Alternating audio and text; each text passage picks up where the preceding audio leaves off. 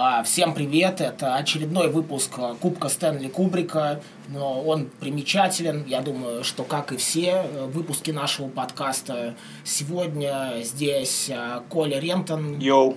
Я, меня зовут Ильгар, и сегодня у нас в гостях Леха Улыбка, вокалист Ray, чел, который знает все про мотоциклы, катается на скейте и делает массу других интересных вещей. Сегодня мы говорим про хардкор-панк и все связанное с панк-культурой. Всем привет. А, это 15 эпизод. Погнали. Леха,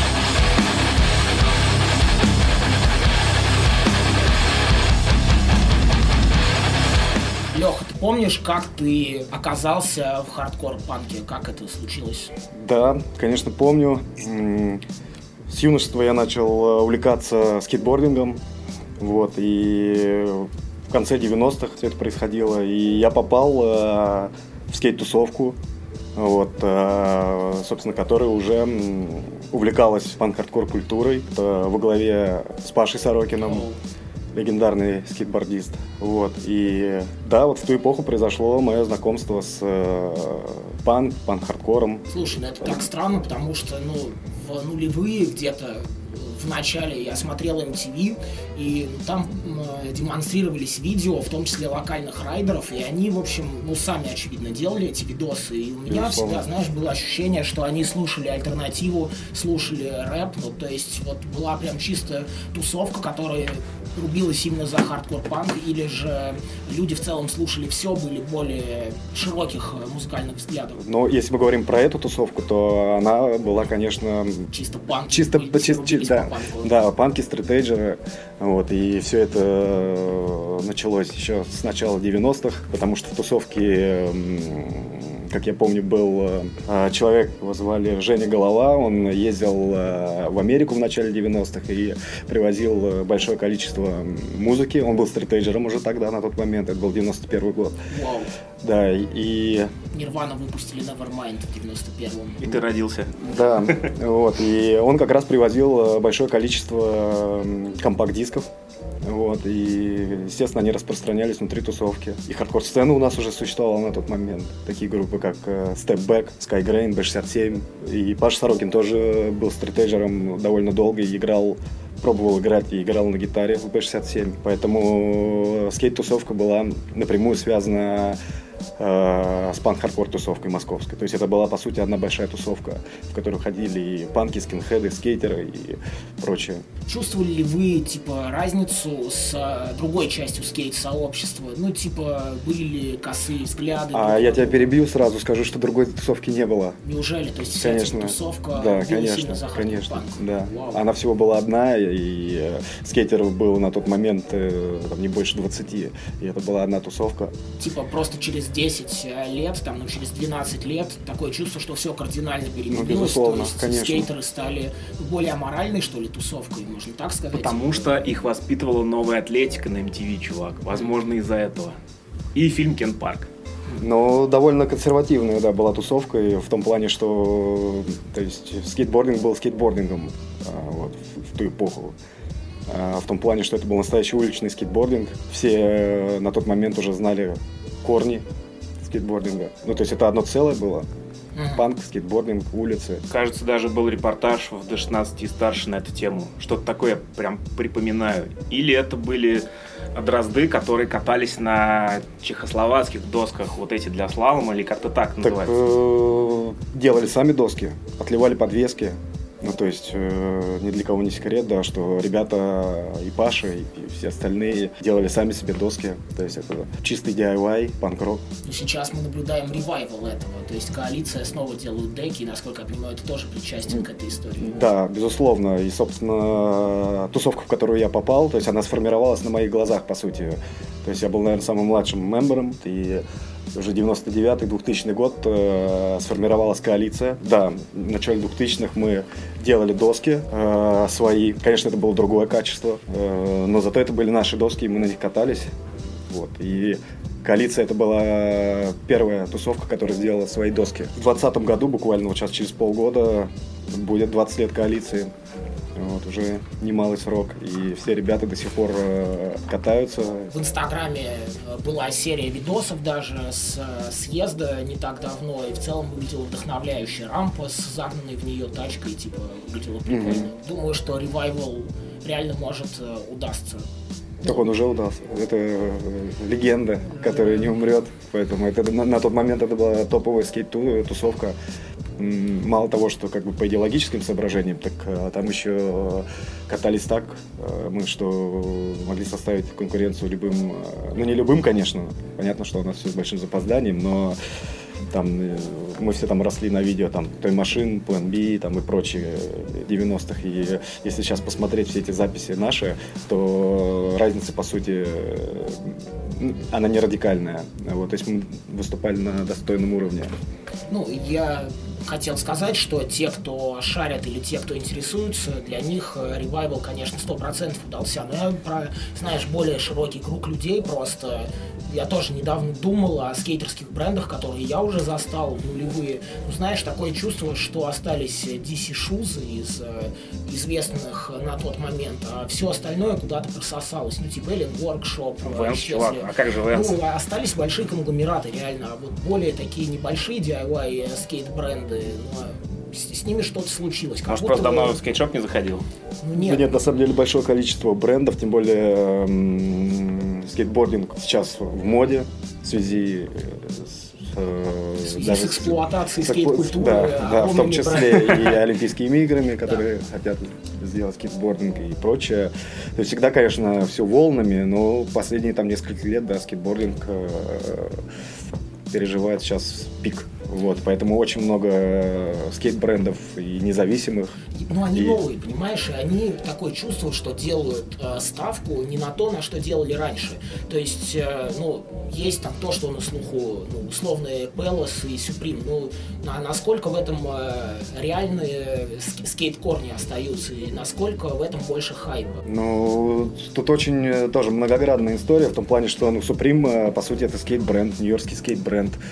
А, да, вот он популяризировался, и, то есть, ну, он остается, по сути, скейт-брендом. Вот, и мне кажется, что он достаточно независимый, несмотря на свои масштабы. Очень такие хороший пример ну, того, как э, может развиться бренд из какого-то локального маленького магазинчика в, в такой хайп. Ну, ты считаешь, что Supreme не потеряли свою аутентичность? Ну, это можно рассматривать э, с разных сторон. Ну, то есть, мне кажется, что они двигаются в том направлении, в котором как бы они хотят двигаться, потому что они вправе сами выбирать свой путь, и в том плане, что, ну, наверное, они считают правильным двигаться так, как они двигаются. Я считаю, что у них с аутентичностью все в порядке, типа, ну, они гнут свою линию, продолжают эту систему дропов, кто бы там как к ней не относился. Причем довольно мощная у них и скейт-команда. Да, и они, они реально одевают э, клевых скейтеров, так что, ну, пожалуй, это был просто дискуссионный вопрос. Да, безусловно, безусловно. То есть, как бы осуждать тут э, сложно. Я думаю, вряд ли это же люди сделали популярным этот бренд, а не сам бренд сделал себя популярным. Ну, То есть да. комьюнити, поэтому... Можно сказать, что вряд ли кто-то из нас бы расстроился, если бы наш какой-то стартап стал бы востребован даже у Филиппа Киркорова. Ну, я бы хотел... С другой стороны, э, Трэшер писали в прошлом году просьбу э, к поп-исполнителям американским не покупать их мерч. Да, что-то такое было про Джастина Бибера, мне кажется. Но при этом я всегда вот очень искренне радуюсь локальные бренды, ну, типа Спутник 1985, ну, мне нравится реально, что эти чуваки делают. Волчок, то есть э, их коллаборации с большими брендами это прикольно. Есть э, всегда какие-то предубеждения, что ну, какие-то не те люди носят ту или иную одежду. Да вообще похуй. Типа, О, это делают... все, блядь, личное представление, и их можно нахуй просто послать. Ну, типа, да, вот э, про спутник, да, тоже любят говорить, что какие-то совсем школьники блейзерные все это носят. Ну и похуй, люди, у вас же есть своя голова на плечах. А, скорее всего, блейзерные школьники покупают на садоводе это паленую. Я, честно говоря, не могу это прокомментировать, потому что я не очень слежу. Естественно, я знаю, что такое спутник и прочее, но Я за этим не очень сильно Но слежу, этом- поэтому, да, как-то объективно не могу прокомментировать. Я знаю, что к чувакам из «Спутника» регулярно обращаются всякие японские и китайские издания, ну, типа high fashion, э, э, печатные, э, glossy magazines, и они просят дать шмоток на съемку, и «Спутнику» в целом похуй. Ну, то есть они видят свой бренд вот настолько независимо, что даже не хотят совершать экспансию, судя по всему, на перспективные рынки. И это круто, типа, когда у чуваков есть выгоды, так что вот, э, говоря о каких-то локальных э, брендах, связанных со скейт-культурой, там, с DIY-культурой, вот, желаю всего наилучшего этим ребятам. Взаимно. Гните свою линию, чуваки.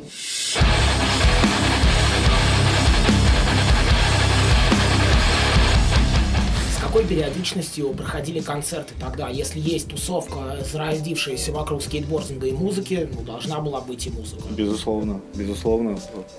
Довольно-таки часто, я помню, происходили концерты. А, Где, кто играл, сколько людей приходило? Слушай, ну, клубы на тот момент, по-моему, были, э, безусловно, Джерри Рубина. Там часто были концерты. И более большой клуб был Air-клуб на Тульской.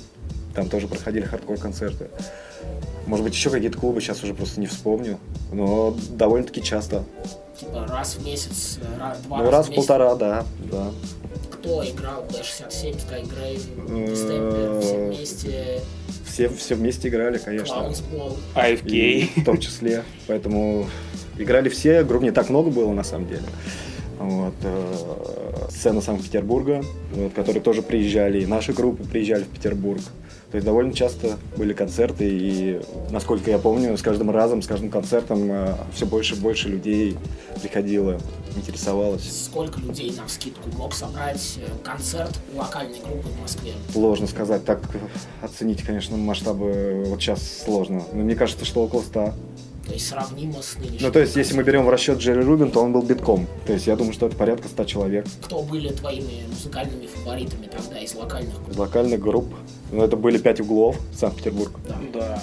А, На тот момент уже как раз, это, по-моему, 2002-2003 год э, сформировалась Changes, Учитель труда. Ты один из немногих э, взрослых э, людей из хардкор-сообщества, которые продолжают в целом появляться на концертах локального толка и концертах побольше. И думаю, ты можешь сравнить концерты раньше и сейчас. Типа, есть ли какие-то отличия, которые тебе бросаются в глаза? Ну, типа, 20 лет назад и сейчас. Ну, безусловно. Ну, вообще они все похожи друг на друга. Но, безусловно, конечно, развивается все. И, наверное, по поводу людей на концертах, не знаю, мне кажется, что плюс-минус, наверное, такое же количество. И, ну, там 100-150 человек, я думаю, ты, наверное, тебе виднее, Ну, сколько приходит. Ну, 100-150, да, в среднем, я думаю. Это, мне кажется, это такая средняя стандартная цифра людей, которые приходят на какие-то локальные шоу. Как по-твоему, можно сказать, что это стагнация или, это- или это хороший показатель, что в целом, типа, вот все живет и, по крайней мере, обвала не произошло?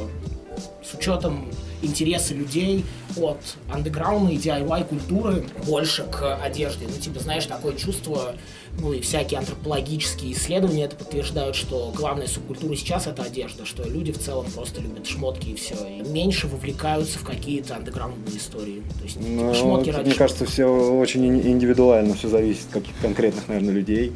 А что касается моды, ты, да, или что ты имел? Да, да, да. Вот знаешь, э, есть такое ощущение, что сейчас людей интересует не столько а, как бы суть, а сколько обертка. Я замечаю очень много чуваков и чувих, которые, в принципе, выглядят субкультурно, и даже какие-то посылы есть, но при этом они ходят там, я не знаю, на фейса и на прочее. Просто я фейс считаю не какой-то субкультурной темой, это реально поп-музыка просто современная. Как группа Нана в 90-е. То есть это никакого отношения к хардкору, к панку не имеющие, при этом, что они Ну, выглядят как бы аутентично. Скорее к протестности. Да. Это не. Ну, мне кажется, все очень, да, индивидуально. И что касается моды, или если мы под модой подразумеваем стиль, то каждая субкультура имеет э, э, э, стиль, правильно?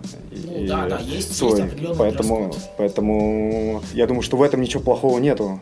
Да это вообще заебись. в моде, в, там, в, в какой-то субкультуре. То есть это достаточно такого- такая локальная мода.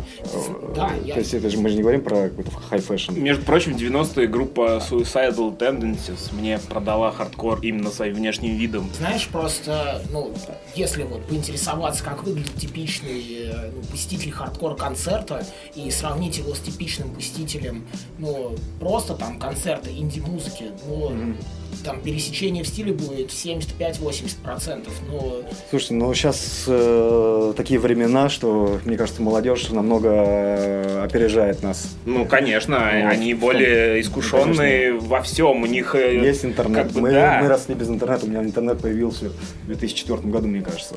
У меня в 2003 Ну, ну плюс-минус, да, вот какая-то такая цифра. ну, люди, которым типа 25 плюс, мне кажется, у них все равно довольно ортодоксальный стиль. Они типа менее чутко реагируют на современные тренды. Ну, то есть я не хочу покупать то, что ну, сейчас продается в популярных у подростков э, Да просто старый. магазинах. да. Так так всегда и было. Так всегда и было. Я просто хочу сказать, что типа с чуваками из Big Cheese мы пиздели. Мгм. Типа, я, я брал у них интервью, и они говорят, что чувак, вот у нас вообще непонятно, а, к какой субкультуре относится человек. Ну, типа, мы все носим там 97-е Air Ну, а они очень 500 модные чуваки. 501 Левайсы.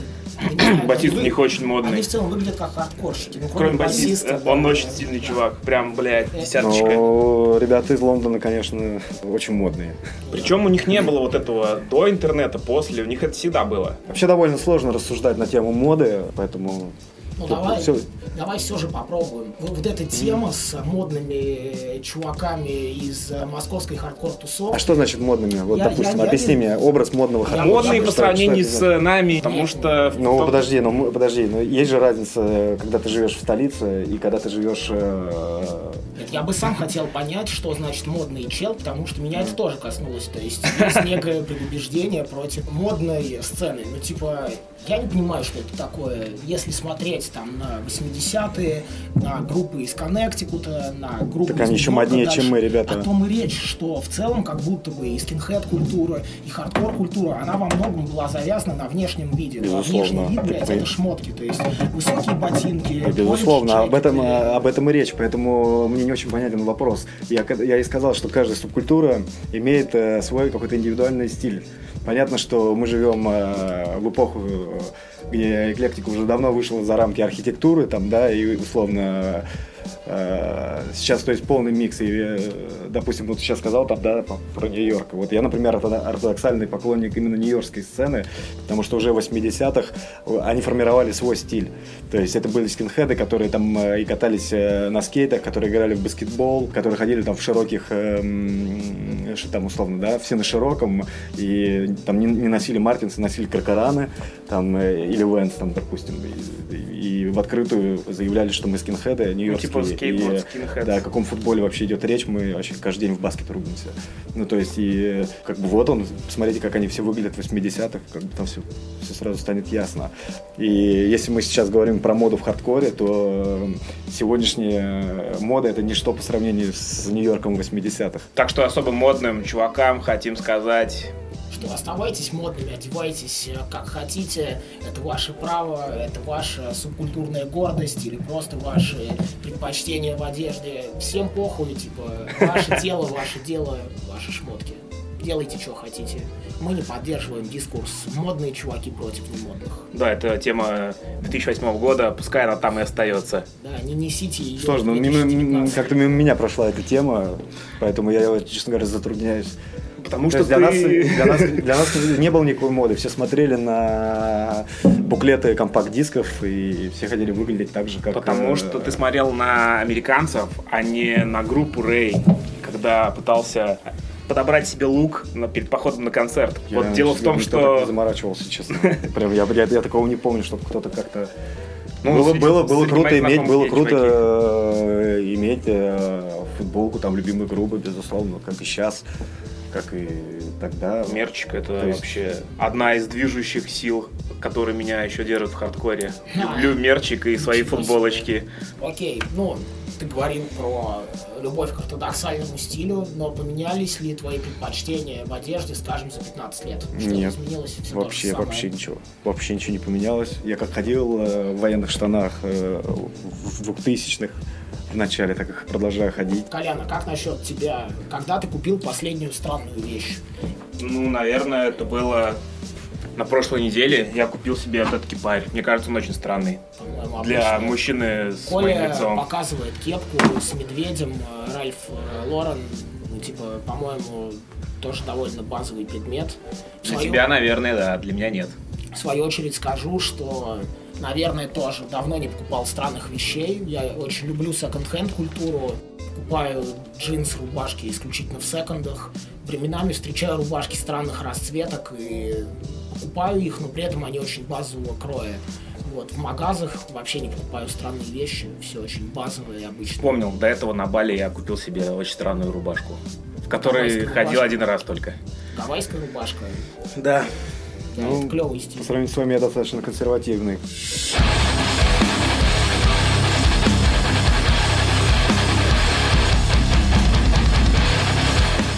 Поговорим о музыке, поговорим о группах, а, ну, которые сыграли значительную роль на твои музыкальные пристрастия, на твое там взросление в хардкор-панке. Ну, с, с чего все началось, если говорить про зарубежные группы? Все началось э, с нью-йоркских групп. Угу такие как Warzone, Chromec, Leeway, Judge. И это были 90-е?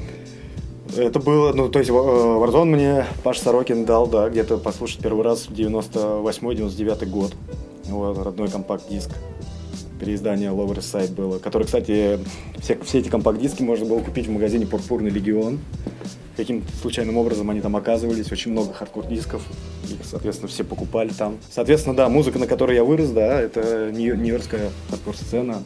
Это ранний Madball, Merauder, Sick of It All ранний. Когда? То есть меня прельщала исключительно нью-йоркская хардкор-сцена. Надо же. И типа когда появился широкий доступ в интернет, когда можно было скачивать большие файлы, начался расцвет блогов, э, форумов, ты начал открывать для себя больше групп. Ну, типа, ну, твой вектор интереса ну, стал смещаться в какие-то другие стороны, там, ну, помимо нью-йоркских классических групп. Ну, конечно. Но тогда, тогда они не были так настолько популярны, скажем так, mm. в ту эпоху. Ну, поэтому да, это сейчас мы сейчас так говорим, я такие достаточно популярные названия перечисляю. А на тот момент ну, это... Прошло 20 лет ну, да. с тех пор. Соответственно, ну, возможно, это как может быть сейчас э, на сегодняшний день может быть достаточно забавно, но, но на самом деле для меня актуальности они не потеряли абсолютно эти группы, и я с большим трепетом э, переслушиваю все эти компакт-диски, слушаю постоянно это дома, и, и до сих пор для меня это большой источник вдохновения. Вот. А так, конечно, появился интернет и... Ну, ростер твоих любимых групп разбавили, ну, какие-то Ну, безусловно, конечно, конечно. Приведешь и, парочку. Ну, большое количество европейских групп. Mm. Сейчас так прям сложно. Melodic, э, хардкор. Ну, безусловно, конечно, безусловно. Модернуха? Ну, Просто назывался модернухой в девятом году. Ну, я такого термина первый раз сейчас я слышу. Естественно, более мелодичные. Но какая история? У нас в группе у всех были разные предпочтения музыкальные. И, допустим, э, Серега Севен, который играл на басу, он был э, фанатом бостонской сцены. А это более мелодичный хардкор. Это такого плана, как э, In My Eyes, Bane. То есть, Have Heart. Have Heart тот же, конечно, культовый. Вот, поэтому, соответственно, звук Рэй, в общем, формировался не одним человеком. Да, а звук типа Рэй это вообще отдельная история, и вообще непонятно, как он формировался. Кстати, о Бостоне, по-моему, вас сводили в Бостоне. А? По-моему, ваш альбом Да, да, нас сводили этот да, альбом в Бостоне. Вот. И, конечно, сейчас это довольно, конечно, забавно все переслушивать. Но на тот момент, 2007 год, я помню, это было прям что-то интересное и по звуку, и по, по всем Правда, что в хардкор-тусовке в американской есть какое-то противостояние, или, может быть, было между Нью-Йорком и Бостоном, а это берет корни из бейсбола Янкис против Ред Сокс. Слушай, ну... Или это просто прикол какой-то? В 80-х нет, почему в 80-х? Э, многие, многие в интервью об этом... Есть, да, э, на, есть видео In My Eyes, а, когда они играли напротив стадиона, где играли Янкис, это как раз дерби было, Янкис, Ред Сокс, и у них была интруха как раз американского футбола, mm-hmm. под который они типа выходят, и у них был заряд Янки Сакс. Если ты, возможно, помнишь. Это был э, last show Ten Yard Fight. Национальный Edge Day. Да, да, да, первый Edge Day, Ну нет, у меня была, я помню, кассе- видеокассета э, Last Show. Вот там был Янки Ten Yard Fight, да, где играли э, Reach the Sky, Bane и In My Eyes. Целая VHS кассета. Ну, безусловно. Нет. Пять любимых групп. Ну, пять групп, которые должен послушать э, любой человек в хардкор Вот опять, э, да, да, довольно сложный вопрос, потому что все очень э, индивидуально, вот, и хардкор очень многогранный, поэтому что касается меня, ну то есть мне гораздо проще посоветовать э, м, какие-то да, группы человеку, человеку, который, который, да, которого я знаю, вот там, допустим, я знаю твои предпочтения, я могу тебе что-то посоветовать. А так всем, ну, Ну, для погружения, для человека. да, я думаю, что это та классика, которую я уже перечислил. э, Нью-Йоркская топ-5 групп. Ну, безусловно, на первом месте это будет Warzone, потом будет э, Chromex, э, потом будет Leeway, потом будет э, Madball ранний и будет э, Mirror. И, э, наверное, вот этот список я сейчас перечислил, и вот эти группы, которые я пере- перечислил, они играют в разных стилях, и довольно-таки интересно послушать их, потому что, то есть, хардкор очень многогранная история, и имеет много очень, э, как это правильно выразиться, музыкальных э, ответвлений, Ну да, переход от панк-саунда к более металлизированному. да, безусловно. Поэтому вот эти три группы вот, очень разноплановые. Мне кажется, что то есть для ознакомления э, с нью-йоркским панк-хардкором будет замечательно. Давай более подробно поговорим на эту тему. Мне хочется понять, когда ты был э, мелким чуваком, который катался на доске и слушал э, нью-йоркские группы, у тебя с английским тогда все было ок? Или ты просто по музыке кайфовал? Просто я, например, могу по себе сказать, что меня сначала просто заводило музло, и уже только потом я а, переводил текст и довольно Ну, нередко разочаровывался на самом деле. Нет, я не разочаровывался. Естественно, для того, чтобы что-то тебе понравилось, ты должен это послушать. И, соответственно, когда тебе нравится то, что ты слушаешь, ты уже начинаешь вникать, э, о чем люди поют. Соответственно, и так, да, по буклетам переводилось все.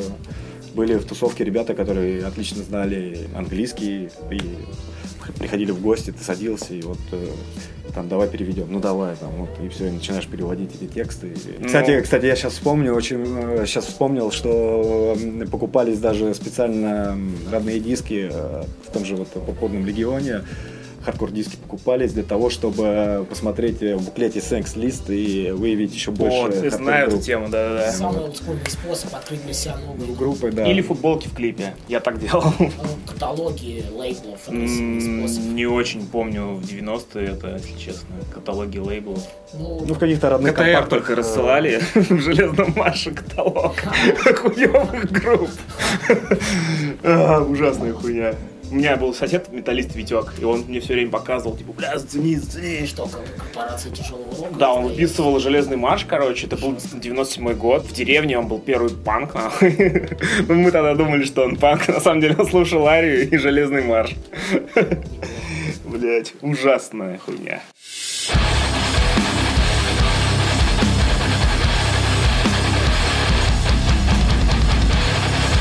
Мы не можем обойти страной э, группу Рэй. Едва ли на просторах интернета вы найдете много интервью или каких-то документов, э, посвященных э, группе. Поэтому есть вопросы, которые нельзя не задать. Это очевидный вопрос о том, как вы собрались, как вообще это случилось, что вот пять э, людей решили замутить группу. Слушай, ну это было довольно очевидно, в том плане, что и совершенно несложно, потому что мы все друг друга давно знали, были в сцене, и, в общем, как-то, да, собрались довольно-таки довольно-таки просто. Кто был в первом составе Рэй? Э, Первый состав Рэй, но это был я, э, Паша Волошин, барабанщик, он же барабанщик и Skygrain, и B67, и Аргумент 545, э, и Кашет. А, Потом был Денис. А, нет, Дениса не было. Дениса не было, Денис пришел позже. Первый наш гитарист был это Макс, который играл в группе Changes. Вот. э, И Серега Спитфайр, вот, который играл на басу. Вот, в таком составе мы прорепетировали полгода. Мы взяли вторую гитару Дениса. И, конечно, музыка радикально, ну не то чтобы радикально, а поменяла Стало более мелодичной. да, стало более мелодично. А потом по каким-то причинам, э, не помню уже по каким, Макс отказал, э, не, не смог играть. И мы взяли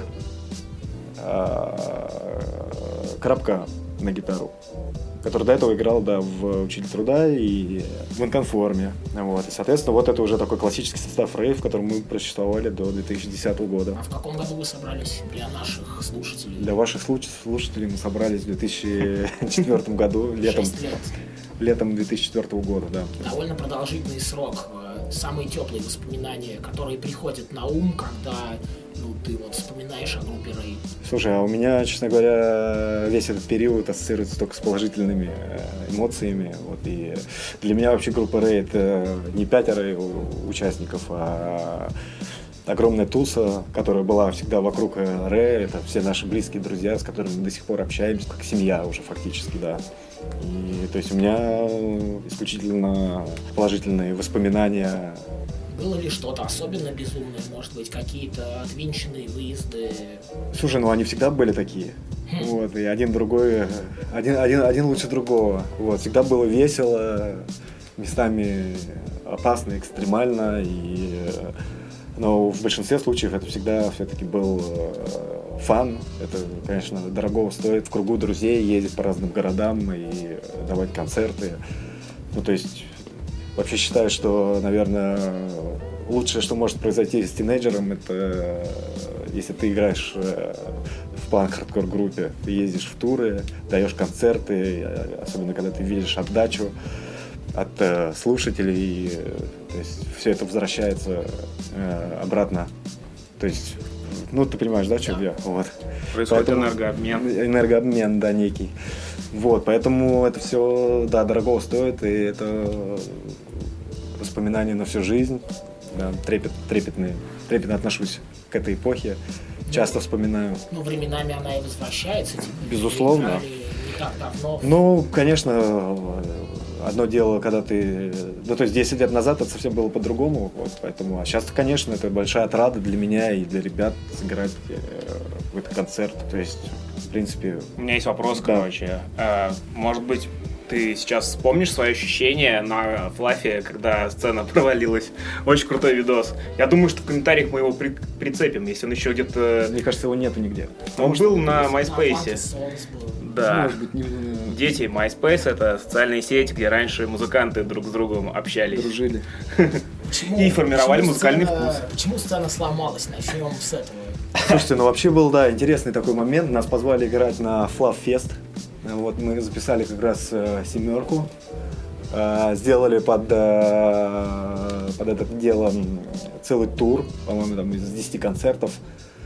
Э, и каждый день ехали, играли в Польше, в Чехии, э, даже в Риге. И вот э, добрались как раз до Флаффеста, уже все такие измученные, уставшие. Это была финальная финальный концерт, который все так долго ждали, и, в общем, ради чего э, весь этот тур был проделан отчасти. Вот. И на первую песню, да, приехало так много людей нас поддержать э, из, из России, из Беларуси, Украины, да. И на первой песне, я помню, мы играли, возможно, все как раз, э, и как раз на сингалонгах выбежала огромная толпа ребят, которые хотели э, подпеть. Э, соответственно, сцена не выдержала и развалилась. В общем, такая история. Мне кажется, тут... за, за всю историю Флафа такого вообще не произошло. Такого не было, да. И, честно говоря, я даже сейчас вот так пытаюсь вспомнить свои эмоции. Ну да, я про себя так подумал, да, ну все, приехали. Группа Рэй окупила себя, во всяком случае, для, для Флафа, для организации. Очевидно, признала столько людей, что сцена обвалилась. Ну да, там был шумиха, шумиха была, да. Очень много. Вообще классный был концерт. По-моему, на том Life Have Heart играли, кстати. Да, да, да, конечно. Ой, конечно. У меня хорошая память. Играли Have Heart, да. Да. То есть там э, все знали о том, что приехала русская группа и сломала сцену. Причем это был, по-моему, юбилейный флав 10 И это единственный был случай, когда не выдержала сцена. Даже Он... конверш такой не проделывали. Да, я помню, что эту сцену собрали. И я по ней ходил фактически на мысочках. Ну, то есть, потому что было страшно по ней ходить, потому что она там кому-то ногу придавила, кому-то еще что-то. А, то есть вы продолжили играть сет? Конечно. Я просто на не пер... Нет, на, первую, на, на первую песню, да, ну, естественно, у нас там была программа из угу. там, 15 песен, по-моему. Вот на первой песне это произошло, в середине первой песни. И, соответственно, потребовалось там минут 15-20, чтобы эту сцену заново как-то поставить. Довольно быстро. Ну, силами Флафеста всего. Ну, вот мы это сделали, да. Там даже были у кого-то травмы, кому-то ногу там э, распороло. То есть уп- упали и комбики, кабинеты, то есть барабаны, то есть все посыпалось. То есть вся, как, как, Выглядело как, очень жестко. как, как, как карточный домик. Да, все сложилось. Поэтому, да, такая история имеет место. Еще у меня вопрос э, относительно вашего названия. Почему именно рейв? Возможно, это, конечно, очевидно для многих сейчас, но, возможно, кто-то это... и- Для и- многих тогда, я бы сказал, Да, это но- может быть очевидно сейчас. Слушай, ну, и не- мы долго думали над названием, э, и в какой-то момент перебрали э, очень много вариантов, и нужно уже было как-то м, как-то уже определиться. Вот, потому что мы уже там на тот момент, по-моему, играли, и у нас уже было несколько концертов, и мы играли просто без названия, потому что не могли его придумать.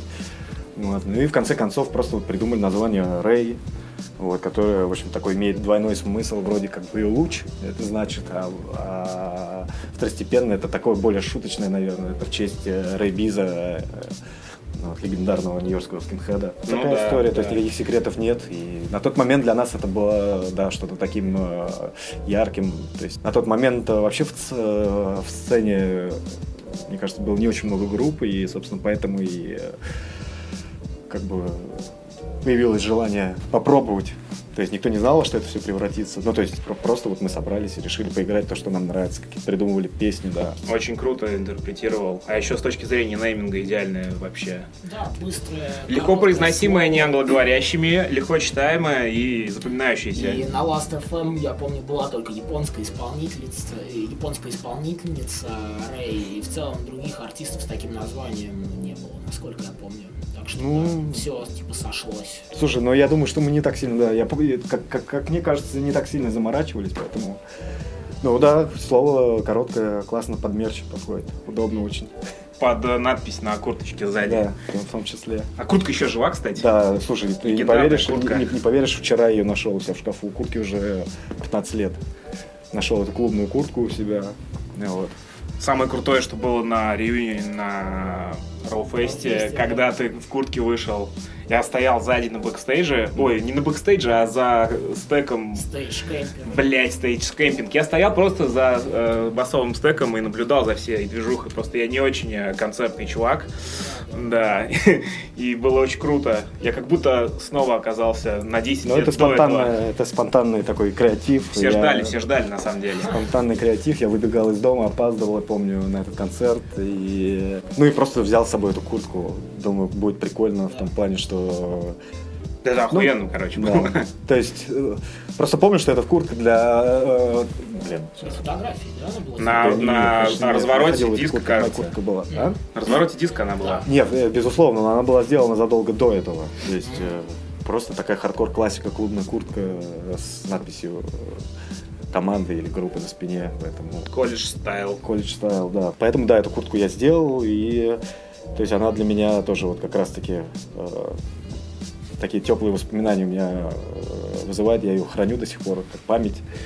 Вот, то есть это, э, была, куртка была сделана тогда, когда группа сформировалась фактически. Вот, поэтому, не знаю, взял с собой ее, короче, на реюнион. Подумал, что наверняка ее все видели и на компакт-дисках и пластинках, поэтому подумал, что будет какой-то перформанс некий. Вы просуществовали, получается, 6 лет. Мгм. Типа, в какой-то момент решили завершить карьеру, но ушли на пике. Я помню, я и гонял на ваше last show, супер пиздато. Я рассказывал эту историю, где-то писал для слушателей. Расскажу, что у меня была тема с универом, я проучился два года, мне было нужно перевестись на бюджет, э, я не поступил на бесплатное, на бесплатную форму обучения, вот, потому что дальше уже не мог платить за обучение, и я написал э, курсовую работу, ее нужно было обязательно на 5 сдать, потому что если бы я ее сдал на 4, меня бы не перевели на бюджетную форму обучения. Значит, мне бы пришлось уйти из универа, начинать полностью работать. Короче, такая, такой странный твист в жизни. Я написал э, курсовую, сдал ее, а преподаватель всем поставил двойки, потому что кто-то из одногруппников э, моих на 23 февраля подарил ему бутылку алкоголя. Через несколько месяцев он это запомнил и сказал, друзья, ну, перед всеми нами там, Если стрийтейджер. Да, я стрейтейджер, а вы все хуйланы, потому что не знаете, что такое субординация, и дарите мне, интеллигентному взрослому мужчине, а, бутылку алкоголя. Это я ставлю, вам, я ставлю вам всем двойки, вы учитесь на пиарщиков, вот это нихуя не пиар. Стрейтейдж месть. Да. В общем, забраковал всем э, наши курсовые. Я сел ее переписал, сдал ему. И у всех был еще один шанс переписать работу, чтобы получить высокую оценку. А у меня не было. Я решил, что похуй, если он мне не поставит 5, э, ну, значит, буду жить как-то по-другому, уйду из универа, э, но поеду на концерт Рэй на последнее шоу, потому что группа для меня очень много значила и значит. Думаю, что можно сказать, что я многое поставил для того, чтобы оказаться на последнем концерте этой группы. Попал на абсолютно охуенное last show. Оно проходило в клубе, который сейчас называется «Бумажная фабрика», то есть э, Актовый зал. Тогда это был актовый зал, сейчас, да, теперь это бумажная фабрика. Да, и уже там после того, как шоу закончилось, э, девчонка мне написала, что мне поставили 5, что я перевожусь на бюджетную форму обучения, продолжаю учиться. Ну, в общем, история с э, позитивными финалами. Но возвращаясь к теме группы Ray, почему случилось Last Show, почему вы решили разойтись? Слушайте, ну, все имеет свое начало, свой конец, поэтому Ну, логично. Конец чем-то обусловлен, типа, не совсем логично. Вы были группой на пике. Слушай, ну мы не то чтобы ощущали, что мы на пике, мы как бы обычные ребята, как бы и э, у всех свои э, какие-то заботы, наверное, с возрастом все-таки появились. Поэтому Не было возможности столько времени уделять всему этому. в том числе, в том числе, в том числе, да, и, и что-то уже в какой-то момент э, сложно было что-то придумывать. Ну, то есть... А, у вас, не то- наверное, уже там серии появились, да? Ну, в том, времени? в том числе у кого-то появились, у кого-то нет. Но дело не в этом, а в том, что, ну, наверное, все-таки сложно назвать конкретную причину распада. То есть мне кажется, что все вот так вот совпало, и в какой-то момент это просто было такое некое бремя для всех. То есть ну, в хорошем смысле бремя, если можно так сказать. То есть э, мы играли одни и те же песни, новое что-то сложно было как-то придумать, потому что не знаю даже почему. Как-то уже, как правильно выразиться, это, наверное, такое было существование очень эм, Застойная? Ну, наверное, да, можно так сказать. Вот, поэтому решили распасться. То есть не то, чтобы там кто-то сильно переживал по этому поводу или еще что-то. То есть это было э, общее решение, которое как бы все поддержали. И, то есть это не было никак, как- каким-то там э, таким резким. Мне кажется, каждый из нас э, понимал, что, в общем-то, всему свое время. Трагедии такой какой-то прям не было. Ну, после у тебя была группа, которая выпустила один трек. Это The Real Enemy, Да, правильно? да, да. А Кто играл в ней, с кем ты продолжил? Ну, то есть твой интерес к музыке не Он, закончился? он и сейчас он не закончился. То есть для меня это все до сих пор значит все то же самое, и для ребят тоже. То есть мне кажется, что панк, хардкор культура это как, э, как религия, как философия. То есть нельзя как-то э, то есть от нее отказаться или еще что-то. То есть я до сих пор слушаю то, что я слушал там и 10 лет назад, и 20 лет назад. И э, ты как бы этим живешь, ты в этом живешь, и это твой э, в целом лайфстайл. И... Да, была группа Real Enemy, и э, там играл Утюг на барабанах играл, Вау, ничего себя, я не знал. играл Сладкарь играл на басу из Питера, играл Андрей Бивес э, на гитаре, и я пел. Причем э, записали трек там после двух репетиций, то есть на полном фристайле вообще. Ну, что-то как-то тоже не, не пошло. Причины Ну, у всех, наверное, там проекты свои еще. Да, есть. поэтому это так. особенно у него... Я как раз в 2010 году с ним общался, у него там было пару проектов уже тогда. Ну вот, поэтому